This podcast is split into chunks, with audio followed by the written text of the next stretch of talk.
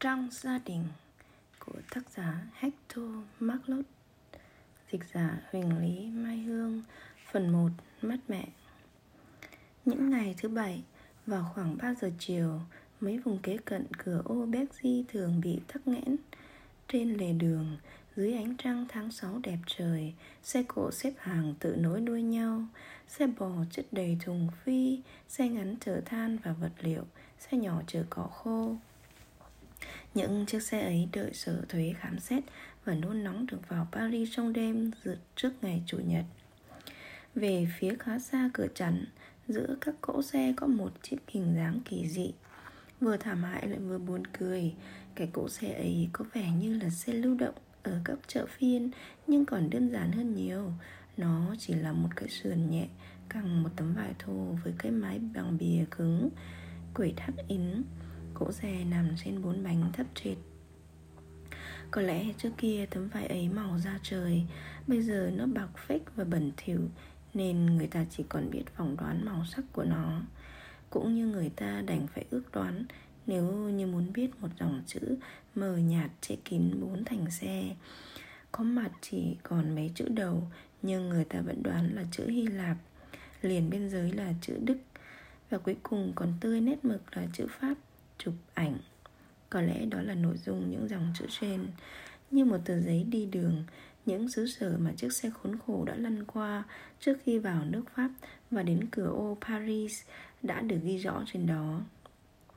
Con lừa thắng vào cỗ xe ấy, có thể nào đến đây từ những nơi xa xôi như vậy nhỉ? Thoạt vừa nhìn, người ta không tin, vì nó quá gầy chỉ còn da bọc xương và kiệt sức. Khi chỉ nhìn kỹ Người ta nghĩ tình trạng kiệt quệ ấy chỉ là kết quả của những nỗi mệt nhọc kéo dài trong đói khổ.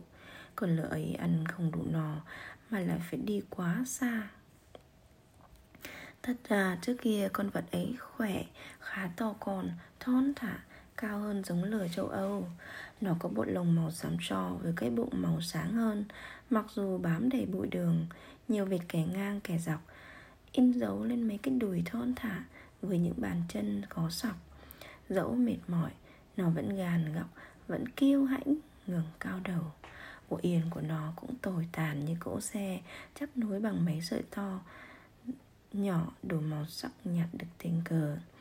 Để che nắng và chắn rồi cho lừa Trên đường đi người ta chặt những cành đơm hòa, Những cây lào sậy phủ lên lưng nó Che luôn cả bộ yên một em bé 11-12 tuổi ngồi trên lề đường trong trường nó Em gái ấy là một mẫu người kỳ lạ Có nét thiếu hài hòa nhưng không có gì là thô bạo trong mẫu người lai giống này.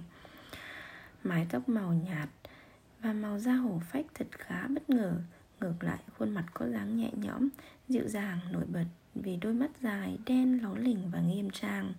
Cái miệng cũng vậy, trông thật đoan trang và nghiêm chỉnh trong lúc nghỉ ngơi, thân thể em được thoải mái, phơi bày những đường nét vừa dịu dàng và cứng cáp như ở trên khuôn mặt. Đôi vai mềm mại đỏ xuôi theo chiếc vét đội vai cũ kỹ. Trước kia có lẽ là một đèn Bây giờ không biết là màu gì.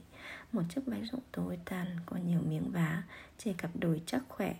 Bộ cánh nghèo nàn ấy không làm giảm bớt chút nào Cái vẻ tự hào của em bé.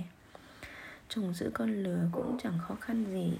Nhưng vì con vật đang đứng sau Một chiếc xe lớn đang chở cỏ khô, nên thỉnh thoảng nó gặm chơi một miếng cỏ to Rất cẩn thận và kín đáo. Là một con vật rất thông minh, Nó hiểu nó đang phạm lỗi. Thôi chứ, Palika. Tức thì con vật cúi đầu Như một người có lỗi, Đang ăn năn. Những khi nó vừa nheo mắt, vẫy tai, Ăn xong túng cỏ khô Thì nó lại vội vàng gặm một miếng nữa. Vì nó đói quá. Em bé vừa rầy nó Hình như lần thứ tư, thứ năm gì đó Thì trong xe có tiếng gọi bé Rin. Em vội vàng đứng lên Vén tấm màn bước vào trong xe. Ở đây một phụ nữ đang nằm trên tấm nệm mỏng Như dính chặt với tấm ván. Mẹ gọi con. Bà lấy ca làm gì vậy? Nó đang ăn cỏ khô Chứa trong chiếc xe đứng trước xe chúng ta. Phải ngăn nó. Nó đói. Đói cũng không được phép lấy của người khác Con sẽ trả lời thế nào với bác chủ xe Nếu bác nổi giận?